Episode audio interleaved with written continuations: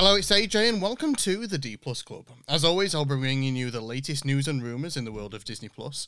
I'll be covering what's new and what's coming soon to the Disney Plus streaming service in the US and in the UK. And as always, we have a weekly movie club, where I give you an overview of the movie along with some facts and some possible goofs.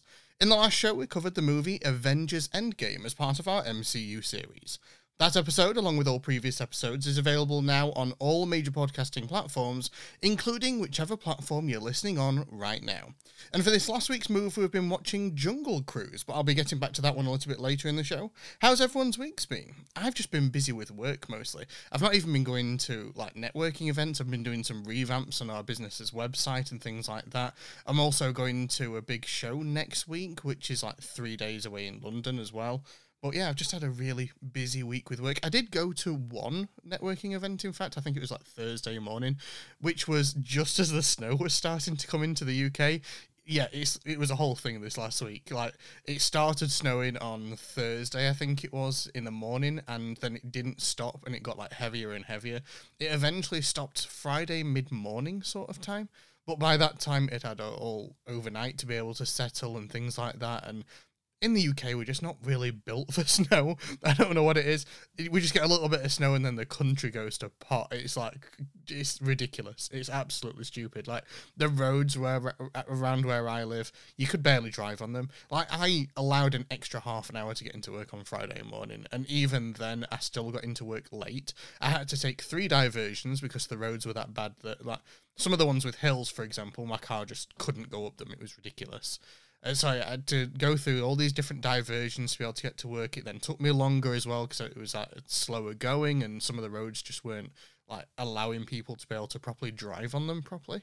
And then when I got to work, our work car park is like up a hill. It's only like a small hill, but it's steep enough that everyone was struggling. So I got to the office. One person thankfully had got there ahead of me and opened the gates. But I got up into the car park. I got just past the gate and then my car started like sliding to the side. I was like, no, no, no, no, I need to stop the car. So I managed to pull to a stop almost at an angle, part obscuring the gate, whilst between me and the guy that had arrived before me started like shoveling and getting salt down because we do have like a little bit of salt at the office. Um, but yeah, we were shoveling and getting the salt down and trying to clear enough space so that I could get back out of the car park and not slide into the gates, but take like a big running, like basically just a running leap in the car up into the car park so that I could gain gain enough speed to pull into a space. It was stupid, but uh, by the time we got to, oh, I would say probably about mid morning, maybe like 10, 10 30 sort of time the snow had stopped and it had actually started to warm up to the point where the roads were now clear and the car park was starting to melt and everything like that. And uh, I think about half the staff had ended up working from home. Some of them came in at midday when basically all the snow had gone. Like you, if you were to look outside of our windows right now, you would not know that it snowed a couple of days back. Like yesterday morning, it was like minus four, minus five, something like that. But by the time it got to midday, it was like ten degrees. Like it's that's how quickly it changed. Like you, you would have not known that we had snow. Like the, the kids haven't had any time to, time to be able to enjoy it. They've not been able to go out and build a snowman or anything like that. Some schools, like in the city where I work, they were closed just because it was that so bad. That, some places around there had had maybe about a foot of snow, sort of thing, just overnight. So they had had to close a lot of schools and a lot of businesses and things like that that just weren't able to open that morning. Some of them like reopened later in the day, but the schools stayed closed. But around where I live, we didn't get it as bad, so the schools stay open. The kids didn't get to enjoy the snow or anything like that. So. Uh, but yeah, that's kind of like what, what I've been doing this last few days, really. We've had quite a chilled out weekend as well. Yesterday, we just had a, a home day. There was a few things that we wanted to get done. We've been tidying around the house. Um, I actually had I've had a chance to play on video games for a couple of times this last week. Actually, like my wife had one of her friends come round on Friday evening, and I was able to just sit down. Like they were in the living room. I put my noise cancelling headphones on, plugged it into the PlayStation Five controller, and I sat for hours on Hogwarts Legacy. Absolutely superb, superb game. I'm not a gamer. But I absolutely love playing that game at the moment. Like this evening, for example, my wife will probably watch some like TV shows on her iPad or something like that, and I'll probably play that for a couple of hours, get a couple of missions done and things like that.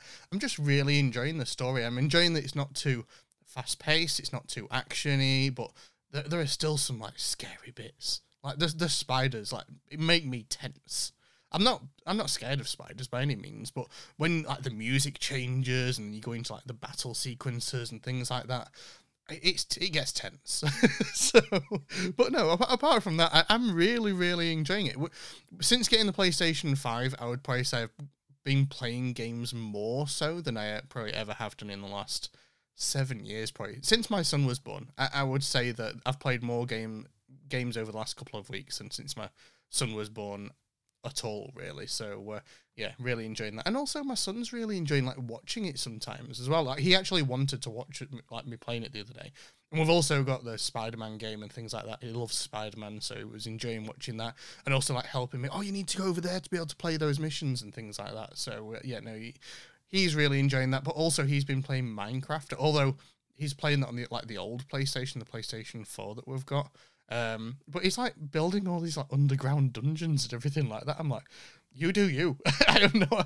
When it comes to things like Minecraft or what's the other one, Roblox or something like that, I ain't got a clue. I, I've fallen out of touch with a lot of this like modern stuff that like the kids are into, and like he I don't know whether he's seen them on YouTube or anything like that, but he's like, "Oh, I want to be able to do this, and oh, I can, I can do this. I can make this room, and then I can have all of my armor in there, and then oh, there's this other room here, and I can make it so that the walls are like rainbows." I'm like, "Fine, let's do that." So, yeah, he's he's really really enjoying playing that when he gets the chance as well at the moment. And the other thing that we've been, I, so I am going to get into the show eventually. By the way, I've just realised I've just been ranting on. But what we've started doing is on a Saturday we'll have maybe like an hour, just like before the kids go to bed, where me and my wife will play a game together, but it's one that the kids can like help out with and like point out things for. Uh, you probably, if anyone plays games, you'll probably know of it. It's called It Takes Two. It's a two-player game. You cannot play it single player at all. So you either need to play it with someone else in the same household, or you need to be able to play it with uh, like someone else online, for example. So me and my wife started that last weekend and we did up to like the first like boss which was a vacuum cleaner of all things. And then yesterday we did up to the second boss which was a toolbox.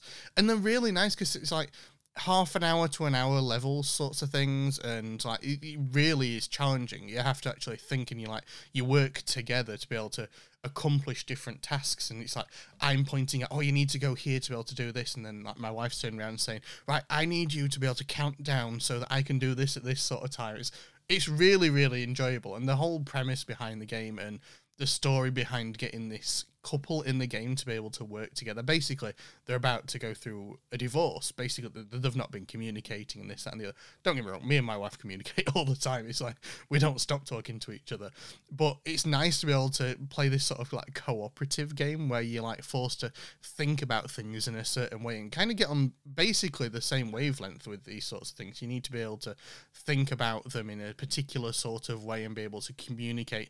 You need to do this now or count down on three, something something like that, and it's re- really really enjoyable. And yeah, it's definitely one that I would recommend if even if you've just got a couple of casual gamers in the house, it's just really fun to be able to play. Anyway, I will get into the show. Hopefully, everyone else has had a good week, though. Drop me a message, of course, over on social media at at or forward slash the D Plus Club, just to let me know how you've been doing. It's always nice to be able to hear from people. Now, though, it's time for the news, and I wanted to actually start with some Star Wars news this week. So we did have a few that uh, kind of popped up throughout the week, let's say. According to Variety this last week, Disney has confirmed the cancellation of two upcoming Star Wars movies. Both Patty Jenkins and Kevin Feige's movies have both been officially cancelled and removed from the development schedule. Now, if you've been listening for a while, you'll have probably heard me speak about Patty Jenkins' uh, project on several occasions. She was originally lined up to be able to produce the Rogue Squadron movie, which would have been a canon ad- adaptation of the legacy books of the same name, I think.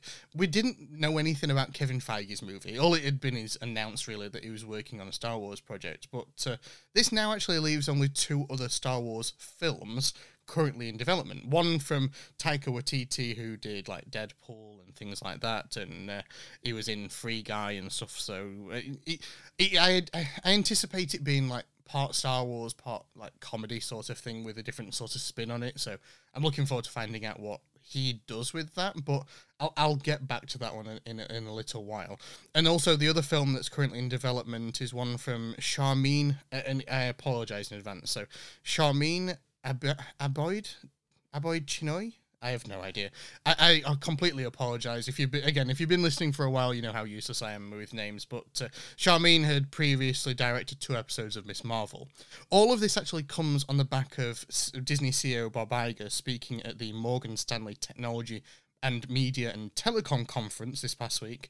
I think I should have said that probably a lot better, where he said Star Wars. We made three we called saga films, which is obviously the successors to George Lucas's first six.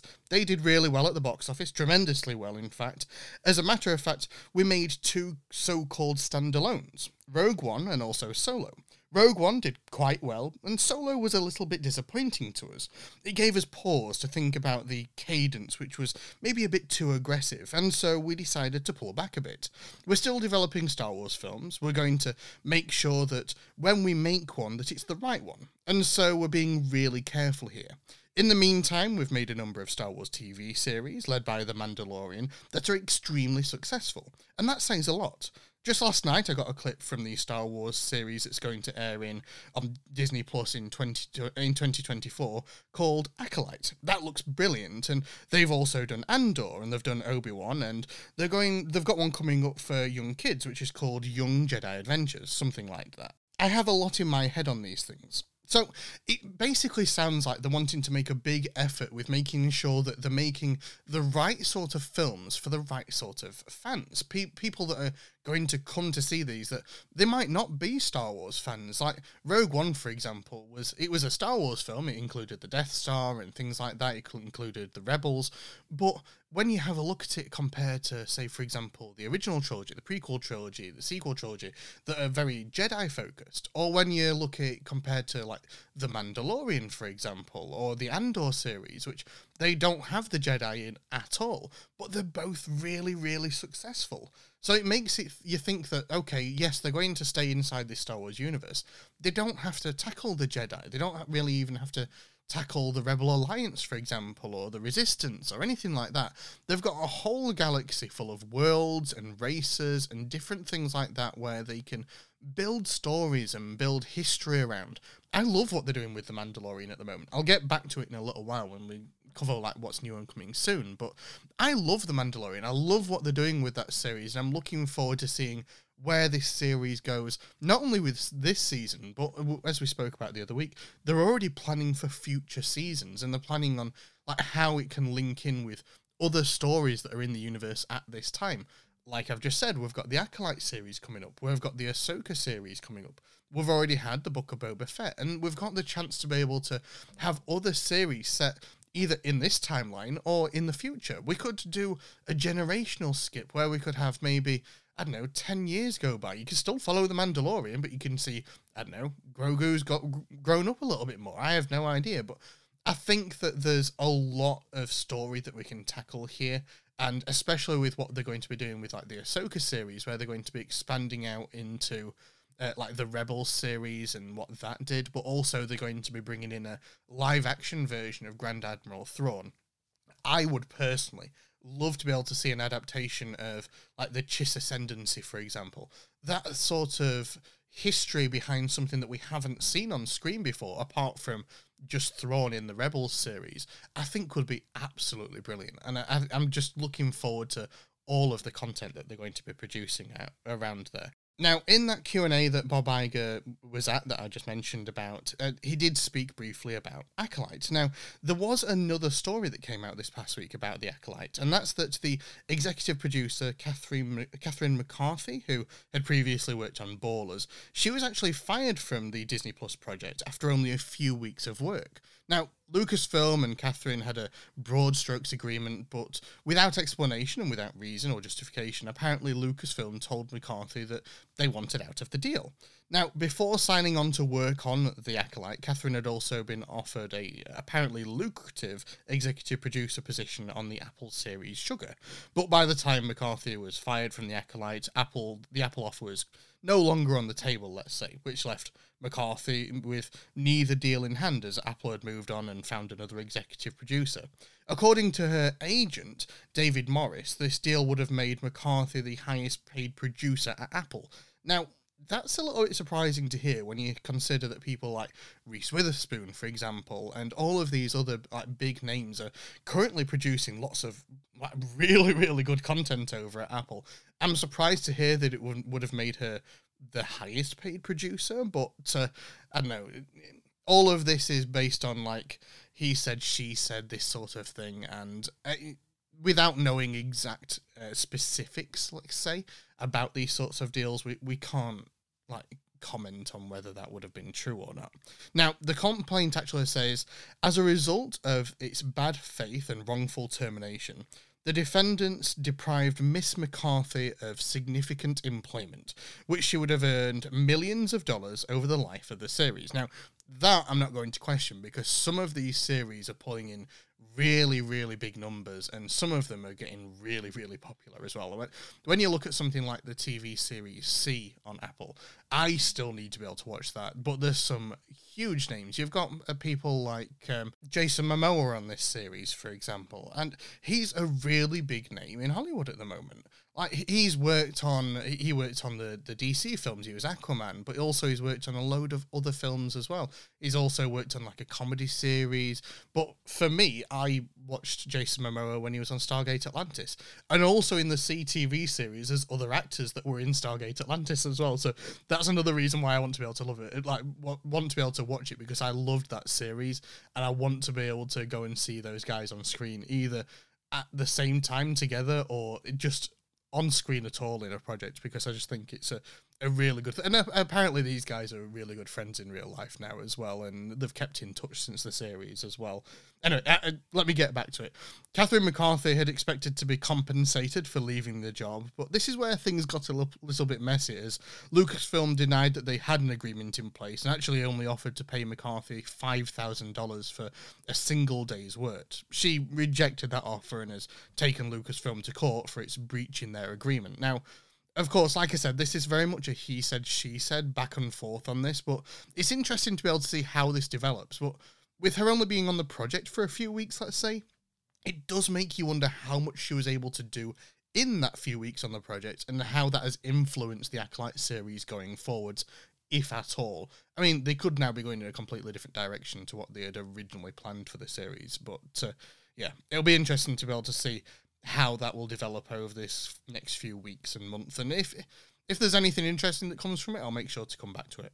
Now, the next Star Wars story that I wanted to move on to was that we've had yet a, another report of when the Ahsoka series may hit, hit our screens. Variety reported this past week that the Ahsoka series is set to debut in late summer, whilst Rosario Dawson had said in an interview recently that it would be in the fall. This kind of places this in sort of the, the September, late September, October sort of time frames, if you go off of both timescales. But regardless, like I said earlier, this is another series I'm looking forward to. I'm looking forward to seeing a, a very much Ahsoka focused story, but also seeing Grand Admiral Thrawn, or even a version of Thrawn from the Trichis Ascendancy in the years that have passed on screen as well. So, yeah, looking forward to finding out more about this. Moving on to Marvel now. The Hollywood Reporter reported this past week that Jon Bernthal will be returning to Marvel and reprising his role from the Netflix series as Frank Castle, aka The Punisher, in the upcoming Daredevil Born Again series. It was also reported that Deborah Ann Woll and also Elden Henson were not expected to return as Karen Page and Foggy Nelson. It's unknown if these characters will be recast or maybe we just won't appear in the show or maybe just won't imp- appear in the first season. We have no idea at this point. We don't know much about the story other than that it will feature feature Daredevil, it will feature the Punisher, and also it will feature Wilson Fisk as well. So uh, yeah, we don't know much, but I'm really looking forward to it regardless. And I still need to catch up on the Netflix one, really. I need to go back and rewatch all those. They are on Disney Plus now, after all, so I've got no excuse to be able to go back and make sure I've watched them all. I might even start them all from the beginning, to be honest. Staying on the Marvel news now, Disney has announced an all new, never before seen hero, which will be introduced in the upcoming second season of the animated series, What If? In one of the new episodes, we'll find out what if the Tesseract fell to Earth and landed in the sovereign. And I again, I apologize on this because I'm probably going to uh, pronounce it completely wrong. Handononsi? Handonons? It will probably be pronounced better on screen. I wonder if I can get my phone to be able to say how it's pronounced. Let's have a look. No, it's not even refusing. It's even refusing to be able to pronounce it for me. Handoncini? Handoncini. That's what I'm going with for now until I hear it pronounced on screen. Anyway, the Haudenosaunee Confederacy before the colonization of America. And at the same time, Marvel has also released a first look and details on the new Marvel superhero called Kahori. The Tesseract takes on a new life and new mythology, transforming a lake into a gateway to the stars, leading Kahori, a young Mohawk woman, on a quest to discover her power.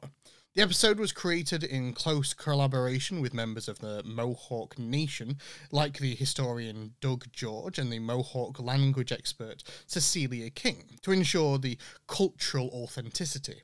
The episode takes place in the Mohawk language and is informed by the history of the Akawansi region, which was now what is called upstate New York, let's say. And I'm really looking forward to this. Looking forward to seeing a brand new hero that has never been in the MCU, but also never been in the comics before. It's basically the MCU creating its all own whole, own whole new hero. I can't even get my words out there, but uh, it will be interesting to see what kind of powers that she has, the history, but also like what kind of hero she is. Is she very much like the the protector, the defender, or is she very much a go out, get there, and make sure that we're saving the world sort of person? So, yeah, I'm looking forward to finding out more about this character.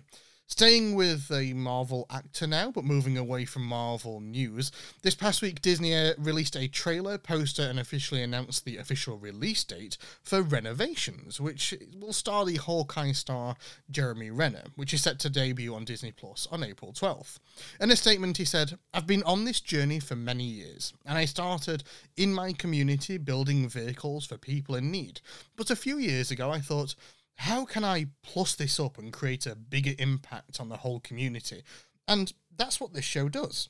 This is one of my biggest passions, and it's a driving force in my recovery, and I can't wait for the world to see it. The series takes Jeremy around the world from his hometown of Reno, Nevada, to Chicago, Illinois, to Cabo San Lucas, Mexico, and also to Rajasthan, India. And in each location, Jeremy connects with leading organizations like Big Brothers, Big Sisters, the base, Chicago, Uva, J- uh, again, I apologize about this one if I'm pronouncing it incorrectly, Uva Jagriti Sanstan, and also Casa Hogar of Cabo San Lucas to learn about the needs of the local communities. Jeremy meets with organizational leaders to better understand the community's most urgent needs, and then they use what they've learned to be able to build something incredible that will have a big impact. I'm actually really looking forward to this series, and it looks like what they're doing is very much in the communities and making sure that they can benefit the mu- communities on multiple points as well from these vehicles that they're creating. So I'm looking forward to finding out more about this one. But what's interesting that I did notice is that it was announced through Jeremy Renner's Instagram and also through the Disney Plus Instagram in the US, but it wasn't announced in the UK. So are we getting this one in the UK? Is this going to be a little bit like um, the magic of Disney's Animal Kingdom, where it's released in the US first and then we get it here eventually? Again, we've still not got the magic of Disney's Animal Kingdom season two here, so I'm looking forward to eventually getting that, and I still haven't had a chance to transport my house over to the US yet to be able to watch it, but uh, maybe that's going to be one that we'll do. At the moment, we're watching the Manifest. We we watched the first two seasons, kind of came away from it whilst like like the third season wasn't out at that point. I think it was. We've been watching other things, and now we want to watch the manifest. And also, we're now thinking about canceling Netflix. I did speak about that last week as well. But the manifest season four is on Netflix, and we want to be able to watch all of season three, and then season four, and season four second half when it comes out as well. Uh, so yeah, it's one of those things that we've got on our list that we want to watch these sorts of things before we decide to cancel Netflix. Let's say. Moving on though now, Disney has released the official trailer for the upcoming drama series Tiny Beautiful Things, which is coming to Hulu in the US and on Disney Plus in countries around the world on April 7th, 2023. It follows Claire, a writer who is a rever- revered advice columnist while her own life is falling apart. When we first meet Claire, her marriage to her husband Danny is barely limping along, her teenage daughter Ray is pushing away, and her once promising writing career is non existent. So, when an old writing pal asks her to take over the advice columnist's Dear Sugar, she thinks she has no business giving anyone advice. After reluctantly taking on the mantle of sugar, however, Claire's life unfurls into a complex fab- fabric of memory, exploring her most pivotal moments from her childhood through to present day, and also excavating the beauty, struggle, and humour in her unhealed wounds.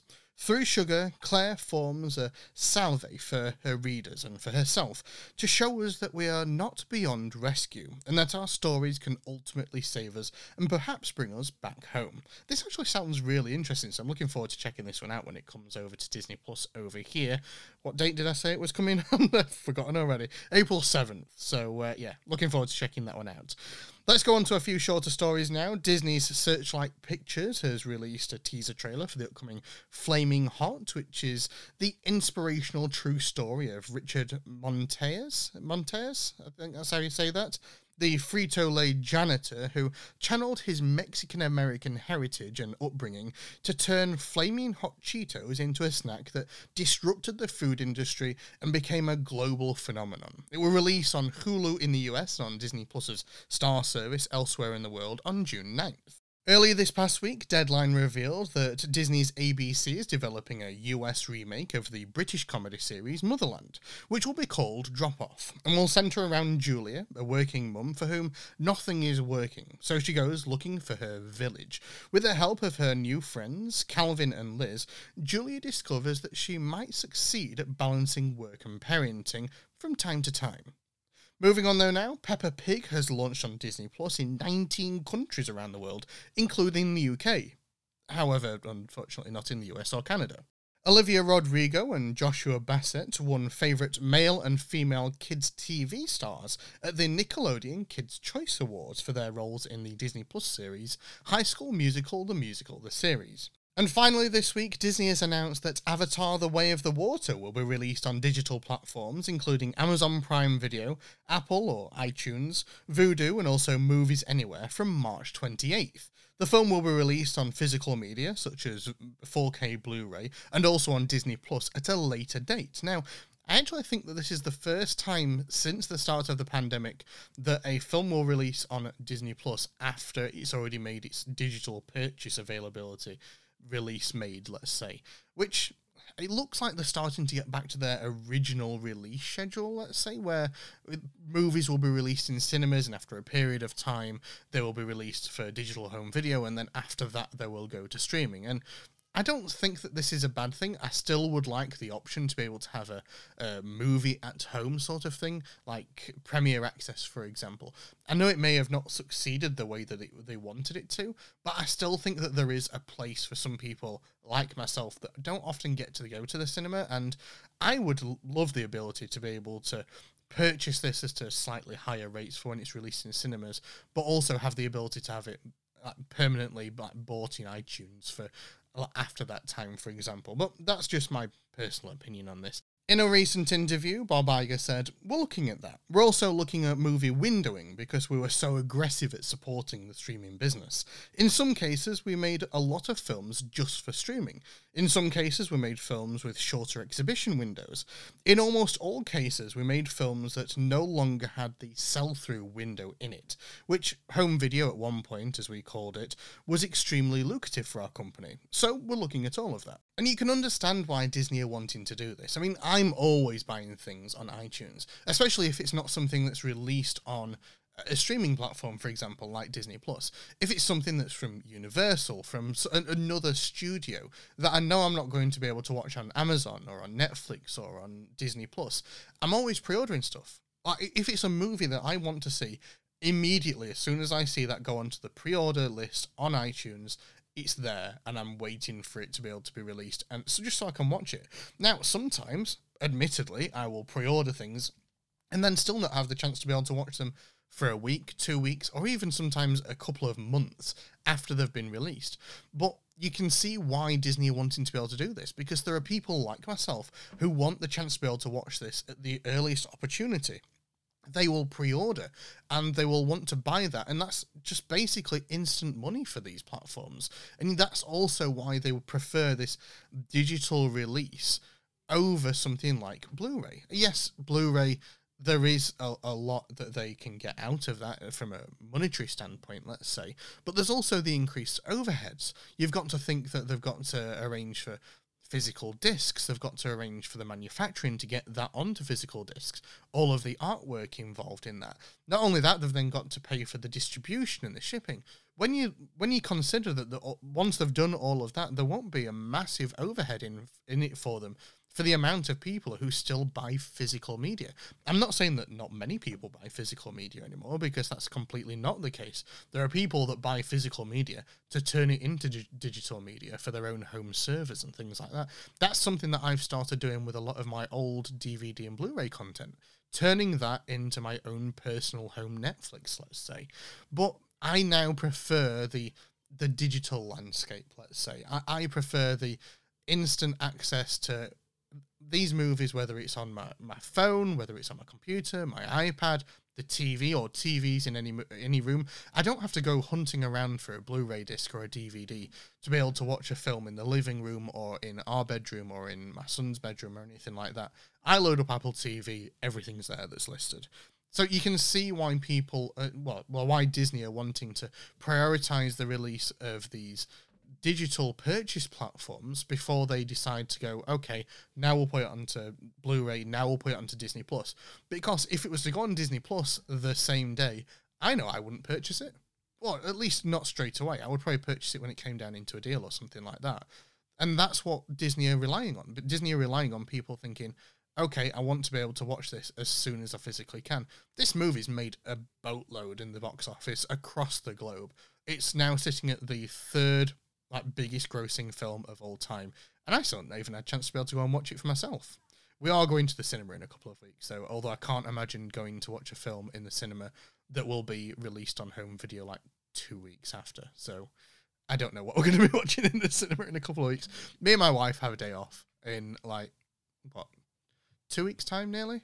So yeah, we're going to be having I don't know a morning at the cinema, then we'll go to a restaurant somewhere locally, and then we'll pick the kids up from school, sort of thing.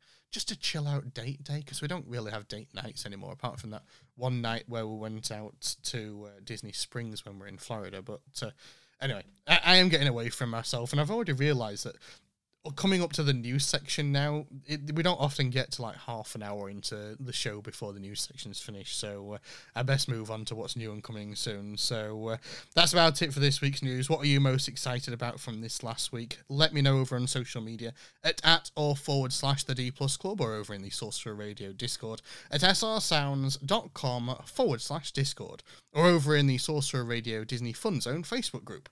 Now, though, it's time for a brief break, and then I'll be back with what's new and what's coming soon to Disney Plus this next week. What are some of the most popular songs played on Sorcerer Radio? We'll find out every Monday morning on the SRN Top 10 at 8 a.m. Eastern. Vote for your favorite Disney song on the Sorcerer Radio app by pressing the vote button on the bottom part of the screen. That's the SRN Top 10 on Sorcerer Radio. All Disney music all day long. srsounds.com. Hi, it's Jeff Davis here on Sorcerer Radio. Join me every Friday morning at 8 a.m. Eastern Time for DW60. We'll start things off with Press Row as we talk about some of the top news stories from the Walt Disney World Resort. And of course, there's always rumors floating around, and I'll cover them during the Rumors of the Week. And I'll be reading your emails during email time. As always, I'll be playing some of your favorite Disney music from around the Walt Disney World Resort. If you missed the show, catch the replay that evening at 7 p.m. Eastern Time. And you can always catch up on the news of the week during DW60's Press Row podcast, available on Apple Podcasts, Google Podcast, Stitcher Radio, and Spotify. It's DW60 with me, Jeff Davis, here on Sorcerer Radio, all Disney music all day long, srsounds.com. And we're back. So, what's new and what's coming soon to Disney Plus this next week? Now, the only thing that I've really watched on Disney Plus this past week, apart from like what the kids have been watching on TV, is Star Wars. Basically, that's all I can really say. I've been watching the latest episode of The Mandalorian, which was season three, episode two, and also The Bad Batch, which was season two, episode twelve. And I am absolutely loving both of these series, but for two completely different reasons. I am loving in The Mandalorian everything that they're doing with Mandalore.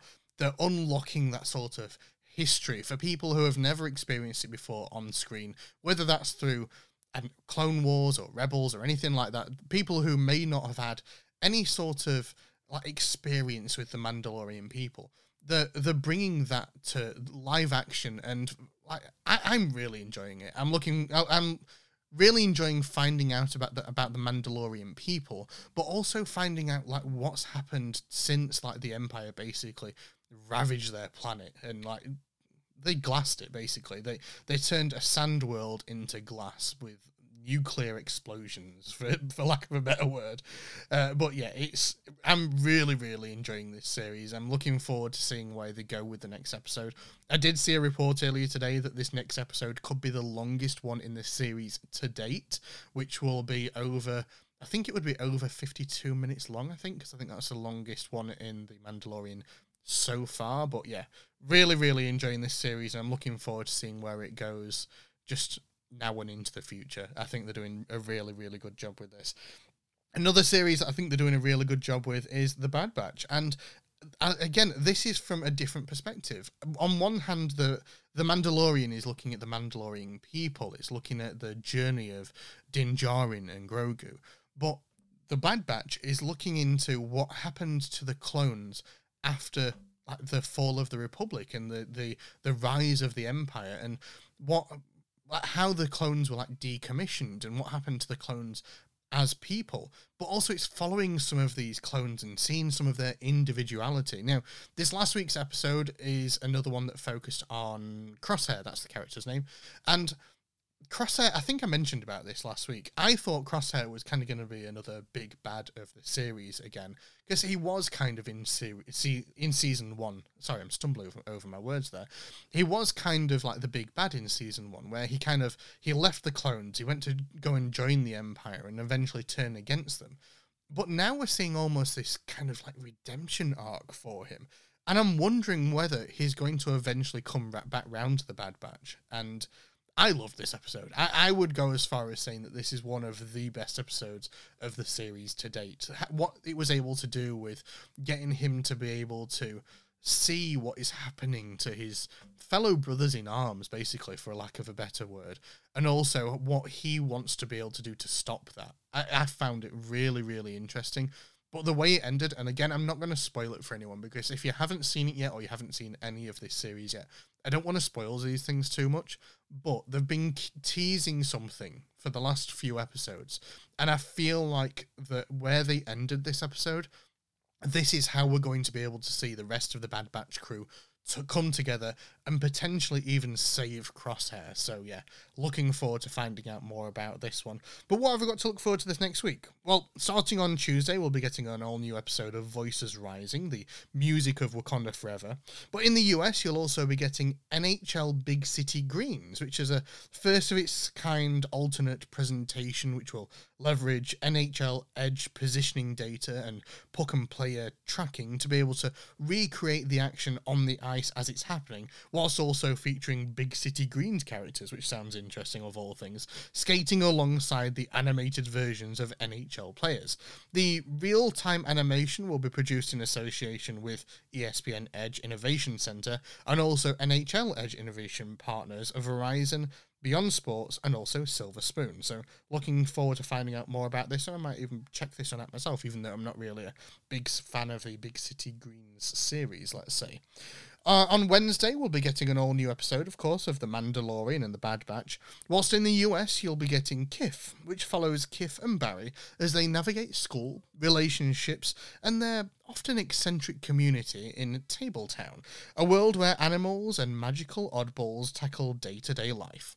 You'll also be getting four new episodes of Firebuds, the original four seasons of Doogie Howser MD, Turning Tables with Robin Roberts, Season 2, and also National Geographic's Engineering Connections, Seasons 1 and 2. In the UK on Wednesday, we'll be getting Alaska Daily, Episode 7, NCIS Hawaii, Season 2, Episode 9, Wu Tang, an American Saga, Season 3, Episode 7, The Great North, Season 3, Episode 8, Big Sky, Season 3, Episode 13, 911 Lone Star, Season 4, Episode 5, Good Trouble, Season 4, Episode 8, Station 19, Season 6, Episode 8, Bob's Burgers, Season 13, Episode 11, Grey's Anatomy, Season 19, Episode 8, NCIS Season 20, Episode 9, and also we'll be getting Arrested Development Seasons 1 through 3. I've never seen Arrested Development, but a lot of people keep telling me that I need to check it out, so this might be my opportunity to be, able to do that now. Moving on to Friday, we'll also be getting yet another new music event on Disney Plus with the release of Bono and the Edge, a sort of homecoming with David Letterman where Academy Award winning filmmaker Morgan Neville captures David Letterman on his v- first visit to Dublin to hang out with Bono and The Edge in their hometown and experience Dublin and join the two U2 musicians for a concert performance unlike any they've done before. In the US on Friday, you'll also be getting National Geographic's Hippo vs. Croc, where two of Africa's deadliest species tough it out against everything nature throws at them. Whilst here in the UK, we'll be getting Boston Strangler, where reporter Loretta McLaughlin, is that how you say that? Becomes the first journalist to connect the Boston Strangler murders. As the mysterious killer claims more and more victims, Loretta attempts to continue her investigation alongside colleague and confidant Jean Cole. Yet the duo finds themselves impeded by the sexism of the era.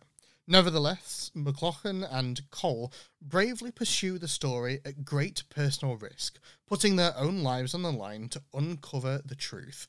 And this sounds like a really, really interesting one to me. And it's something that I don't usually watch, but I don't know. It might be one that I try. It might be uh, maybe our movie night next Saturday, for example. So uh, I don't know. Give it a go. Sounds interesting. And that's about it for this next week. What are you most looking forward to? Personally, for me, I think it's probably got to be the continuation of The Mandalorian. Absolutely loving that series. What I'm doing at the moment at work is on a Wednesday, that's kind of my lunch thing. I'll sit down with my iPad, headphones on, and I'll just watch The Mandalorian on my lunch break. But I don't know what I'm going to do like a week on Wednesday because like I'm not going to be around for that. I'm going to be in London. I'm actually going to be at a showcase like in London city centre, so I won't be able to spare an hour out of my day to be able to watch The Mandalorian. I'm hoping that I've got enough time on my journey back. I'll probably download it onto my iPad. I think that's probably what I'll do. Let me know what you're most looking forward to on social media, though, at at or forward slash the D Plus Club, or over in the Sorcerer Radio Discord at srsounds.com forward slash Discord, or over in the Sorcerer Radio Fun Zone Facebook group. I'm going to take another brief break and then I'll be back with the Weekly Movie Club. Are you a park opener? Maybe you love the smell of pirate water.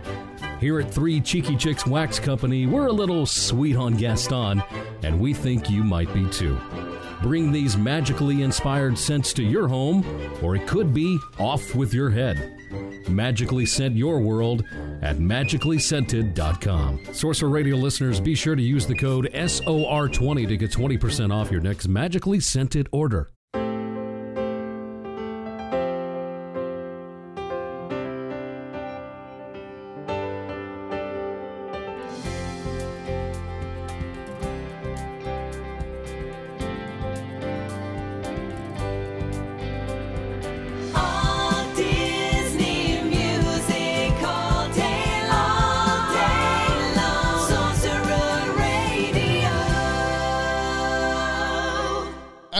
Time for the Weekly Movie Club. And as I mentioned earlier, this past week's Movie Club movie has been The Jungle Cruise. So if you've never seen The Jungle Cruise before, this is your spoiler warning.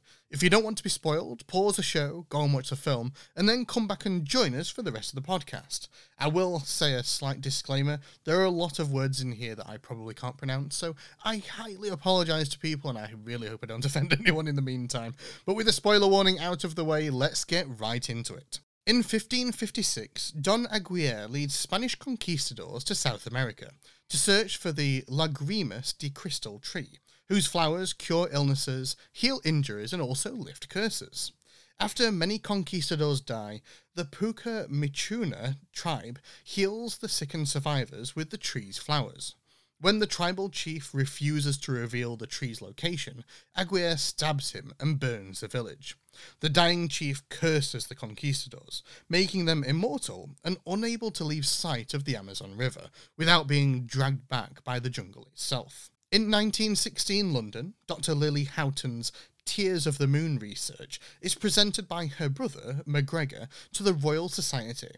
The Houghtons, hoping to revolutionise both medicine and also the British war effort, request access to the recently acquired Arrowhead artifact. But the request is denied, as the tree is considered a myth and female scientists are disfavoured. However, believing that the arrowhead and her old Amazon map are the key to finding the tree, Lily steals it, narrowly evading Prince Joachim, who is equally, equally intent on finding the tree for Germany. Arriving in Brazil, Lily and MacGregor search for a guide to navigate the Amazon. They hire skipper Frank Wolff, who offers jungle cruises embellished with fake theatrical dangers and corny puns. He initially declines, citing the dangers of the river and the jungle, but reconsiders upon seeing the arrowhead. Frank steals back his repossessed boat engine from the harbour pastor Nilo, and the trio departs after escaping from Joachim's U boat. In Frank's cabin, Lily finds photos and sketches of modern inventions as well as research on the tears of the moon. She accuses him of seeking the tree, but he insists that he gave up on that long ago. They're captured by the Puka Michuna tribe, who are disguised as cannibals, but are quickly released as they were hired by Frank. Angered, Lily begins to doubt Frank. The tribal chief, Trader Sam, translates the symbols on the arrowhead, revealing the tree's location that only blooms under the blood moon. Meanwhile, Joachim has located the conquistadors petrified inside a cave. He makes Aguirre agree to be able to find the arrowhead for him in exchange for flowers. Joachim diverts the river to free them, as Aguirre and his conquistadors are reanimated whilst fused with the rainforest. The conquistadors track down and attack the tribe, where Frank is stabbed through the heart by Aguirre. Lily flees with the artifact, but vines pull the conquistadors away when they are unknowingly lose sight of the river whilst pursuing her. To the Houghtons' amazement, Frank reappears alive. He reveals that he is one of the cursed conquistadors, who once wanted to help find the tears to save Aguirre's paralyzed daughter. However, he sided with the tribe against Aguirre's brutality. After years of endless fighting, he trapped his vengeful comrades away from the river's view, petrifying them. Failing to find the tree, Frank became a tour guide and built a village. Lily and Frank continue to the La Luna Rota waterfall and uncover a submerged temple. Meanwhile, Joachim has captured MacGregor and forces him to reveal Lily's location. Frank, the Houghtons, the Germans, and also the conquistadors all converge at the tree when La Luna Rota's water is partially drained. Discovering the arrowhead is a locket with a red gem inside, Lily places the two pieces into carvings into the bark of the tree, and it briefly blooms under the blood moon. As a fight ensues, Lily recovers a single flower. The German soldiers drown, Joachim is crushed by a falling rock, and Frank crashes his boat to block the river, petrifying himself and the rest of the conquistadors to save Lily. Realizing her true feelings for Frank, Lily sacrifices the flower to lift Frank's curse and restore his mortality, and he decides to leave the Amazon to be with her. The moon's last beam blooms a single flower, which Lily takes for research. Returning to the port, Frank sells his business to Nilo, and upon their successful return to Britain, Lily becomes a full professor at the University of Cambridge. MacGregor rejects an invitation to membership from the Royal Society, and Lily and Frank then explore London together as Lily teaches Frank how to drive a car. The Jungle Cruise was released on July 30th, 2021, with a budget of $200 million. It made $220.9 million in the box office, however, it was also released on Disney Plus Premier Access. Whilst we don't exactly know how much it made through Premier Access, we do know that it made approximately $66 million in its first 30 days. This is actually the second Jungle Cruise theoretically to be in development. Initially in 2004, it was announced that a Jungle Cruise film was in development after the success of the Pirates of the Car- Caribbean movie, with a script by Josh Goldstein and John Norville. The film would take place in the 20th century and would be loosely based on the Disney Parks attraction. In 2006, Alfred Gough and Miles Millar were then in talks to write the film. However, in 2011, it was announced that Roger Schulman would write the script, and at this time it was also announced that the long-time Toy Story voice actors Tim Allen and Tom Hanks would star in the film. In August of 2015, it was announced by Walt Disney Pictures that they were revamping the film adaptation to star Dwayne Johnson. The previous script, originally written by Goldstein and Norville, would be rewritten by John Requa and also Glenn Ficarra, with the intention to harken back to its period roots. Johnson, who did a lot of research before getting into the role, announced in April 2017 that he would co produce the film under his Seven Bucks Productions. In 2017, Jumi Collet Sierra was announced as the director of the film, and in January of 2018, Michael Green was reported to have rewritten the script after previously Patrick McKay and JD Payne had also worked on it. Also, at this time, Emily Blunt signed on as Johnson wanted her to be his co star. In March of 2018, an open casting call was made for the other characters in the film, including men and women of all ethnicities between the ages of 17 and 90, and also children between 6 and 14 years of age. In the same month, comedian Jack Whitehall was cast as the brother of Blunt's character, and six months later, it was reported that he would have a coming out scene in the film. This would actually be only the second incidence of a gay character in a live action Disney film, with the first being LeFou, portrayed by Josh Gad in the 2017 adaptation of Beauty and the Beast. There was some backlash over the report, with some persons online expressing anger over a straight man being cast as a camp gay character, but I actually think that it works really well in the film. The rest of the cast was announced between April and July of that year. The first span of the shoot began in May of 2018 in Hawaii, where part of a town was set up at the Kapai Reservoir in Kauai. I think that's how you say that. The set took one month to scout, two months to be able to design, and four months to build, dress, and also landscape, whilst also being challenged by flood rains. After seven weeks, the shoot then moved to Blackhall Studios in Atlanta, where a pool was set up in a large tank to look like the river, as well as the, lung- the jungle as well. Two boats, the length of 39 feet, were built for easy logistics in filming in both locations. And to be able to shoot the underwater sequence, a puzzle set was built in a second tank and then was filled with water. An underwater cinematographer called Ian Seabrook said that it took about two weeks to shoot simultaneously, whilst the main cast was also busy shooting in the first tank. So the stunt doubles had to be present there too.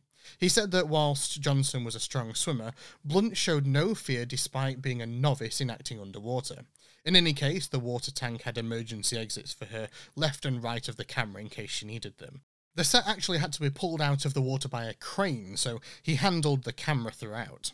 Filming wrapped on September 14th with about 95 days of principal photography, and also a few reshoots that then took place in June of 2019.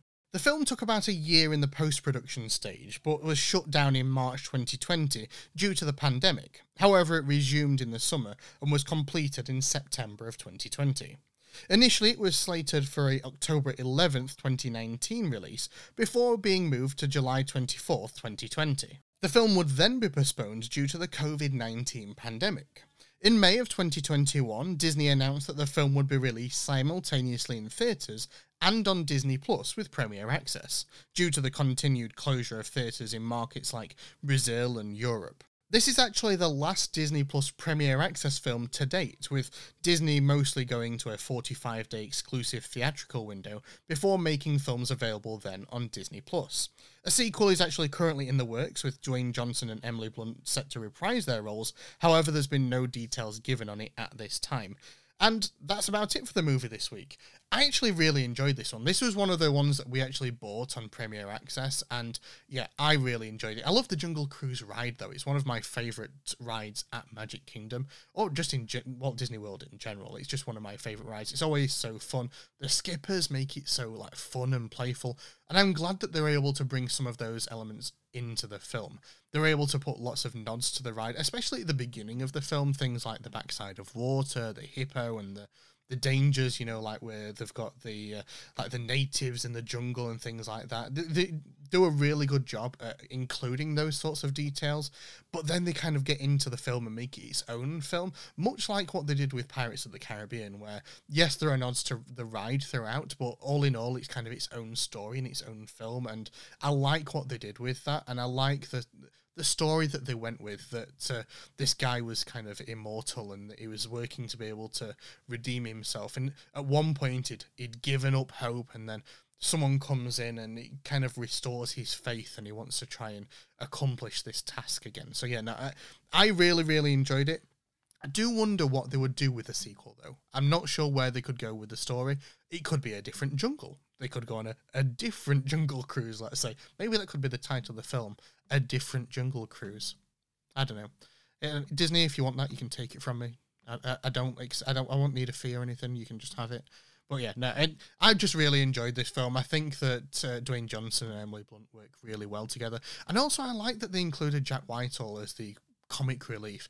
He's a great comedian. I- I've seen a lot of his stuff before, and I think that including him was I don't know. It, it worked really, really well to be able to play off of uh, his character throughout the film. So yeah, really, really enjoyed this one. If you haven't checked it out yet, I highly advise it because yeah, it just just a really good film all around. I would say. Now, I am pushed for time this week, so I'm not going to go through comments on this week's movie club. I am going to jump, however, straight into this week's review by the guys over at Diz His. So let's see what they had to say about Jungle Cruise. Is review.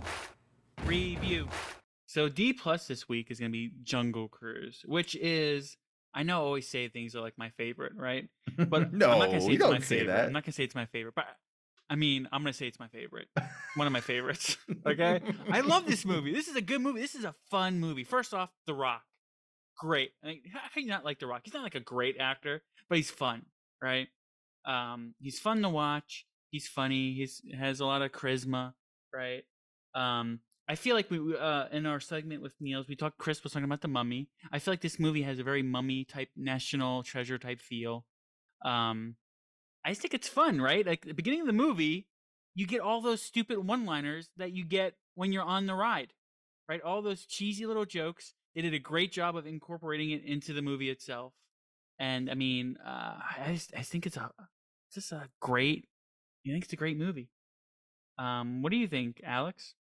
Um, I do not agree that it's a great movie. I think it's a good movie. Um, The Rock is fun, but um, I think what they did was good. They took a ride that everyone likes, and they were able to move, make it into a decent movie. Um, if they were make, if they were to make a sequel, I would I would automatically sign up saying that sequel is going to be terrible. But I do think the movie was good. I've only seen it once. Maybe if I see it a second time, I'll I'll like it better. Um, but from the first watch, it was fun to watch. But I don't see myself watching it uh, any any more times. Uh, and Chris, you haven't seen it, right? No, but without seeing this movie, I will make a couple of comments on it. Just generic comments. Uh, the reason why I didn't see this movie, and I will watch it one day, but the reason why I didn't is because I've been hoodwinked so many times by The Rock because he's just such a good promoter that he makes every single movie that he's going to be in seem like the, the best movie of all time. And I get so excited to see it. So excited. Like I see him all over Instagram. He's going on tour. He's going on all these shows promoting it. And then I go there and it's just not that good of a movie. So this one, I was like, all right, I'm not going to get hoodwinked again. This one turned out to be a pretty decent movie, it seemed like. But uh, I was so I will watch it. Uh, the other comment I wanted to make was I love that Disney's making movies about their rides because you know let's let, let's pause these remakes. I love the remakes. I think they're fun, but let's pause them for a second. Let's let's get some uh, let's get some movies off of original Disney ideas like Jungle Cruise. got a Haunted Mansion movie around the corner. I think it's so cool. I hopefully one day we get a Tower of Terror movie, a better one anyway. And Mhm. I don't know, I just love the idea of them diving into the world of their original property from Disney parks. Yeah. So I, I'm glad that they did this, and uh, I, I I'm excited to watch it because it, it does look like a fun movie. The Rock and uh, Emily Blunt, right? yep. Yeah, She, she's really funny in it. she was Um, good in it. She was good in it. And Yep. and and we speak about that, and they just released a haunted mansion, a scary haunted mansion movie trailer. Which did you guys see that trailer? I have not seen the trailer. I've, I I've, I've heard about it though. Yeah, I did. It looks kind of interesting. I like the I like the way it's it's not for kids, which is fun. I, I think that's a fun way to take it. Um, what I like about Jungle Cruise, so there's some movies that like my son and I, whenever like my wife goes out of town, like my wife doesn't like to rewatch movies, right? But I don't. I like wa- rewatching movies, and my son likes rewatching movies. And there's a couple movies that we can rewatch, and like Pirates of the Caribbean is one of those movies that we can rewatch, right? And we'll every once in a like once a year we'll get in like a Pirates of the Caribbean like kick and watch Pirates of the Caribbean. And this is this movie kind of falls under that category where we I can rewatch it. And I think my wife went into town, I forget, a couple months ago or something like that. And my son and I rewatch this movie every night before bed. Oh my god, That's a little gosh. excessive. But it's, I mean, it's a it's a good movie to fall asleep to. It's like you know, it's funny and it's fun. Yeah, yeah, yeah. I, Uh, I mean, it's like one of those uh, network network movies. Like you know what I'm You- talking about? Like you're going, you flip through and you find it and Mhm. you just keep it on. Yeah, yeah, for exactly sure. right. Um, and whenever and they, they did a great job. We're talking about like like you know talking about them making movies of rides, and they get a, they did a really good job of connecting the ride to the movie itself because it doesn't matter how many times you go on Jungle Cruise, right? And you hear the stupid jokes at the beginning that the skipper says every time, and you know, and he, of course, it all depends on the skipper and how they deliver that joke, but you're gonna laugh, right? Whenever you hear the Every stupid time, yep. one-liners, you're you're just Mhm. gonna laugh. And you know, Dwayne Johnson did a great job of delivering those lines at the beginning of the movie, and it actually like made sense. It wasn't like Yeah. they just put it in there and it made no sense. Uh, That was a funny part of the it's just movie. great. That was a funny part yeah, of the movie. Yeah, man, for it's so fun. I I laugh every time. Every time. The beginning of the movie is gonna be. I'm gonna be laughing. Speaking out of loud. speaking of Jungle Cruise, did you see Josh Gad perform as a skipper on? uh They released that on YouTube. Just, Yes, just recently. was Just yeah, recently, so it was very recent. Yeah, he was a skipper for a day. That was very funny. Yeah, that was pretty cool. I uh, I did watch that. He did a Uh, and great I- job. and yeah, but th- th- you have to have that type of personality. Yeah. That's just silly, you know, right? Um, but oh, to promote the movie, The Rock, he went out there and actually was skipper, I believe, at one of the parks. Was he? Yeah, I think he did That's to pretty promote the movie That'd when it been first came out. You want to hear more from Joe, Alex, Jen, and Chris? Just visit dizhiz.com and listen to Diz His on all podcast platforms. Thank you very much, guys. Remember, you can catch them on Fridays on Sorcerer Radio at 1pm and 8pm Eastern, as well as on all major podcasting platforms, including the Sorcerer Radio website at srsounds.com forward slash dizhis. Remember, if you want to send me your comments on the Weekly Movie Club each week, you can do so in the Weekly Movie Club room in the Sorcerer Radio Discord at srsounds.com forward slash Discord, or of course on any of my posts on social media at at or forward slash the D Plus Club, or over in the Sorcerer Radio Fun Zone Facebook group. Next week for the Weekly Movie Club, we'll be watching the Pixar movie Inside Out. Until then, though, hopefully you have a good week. Thank you very much for tuning in this week, and hopefully you can tune in again next time. Have a great one, everyone. Bye bye.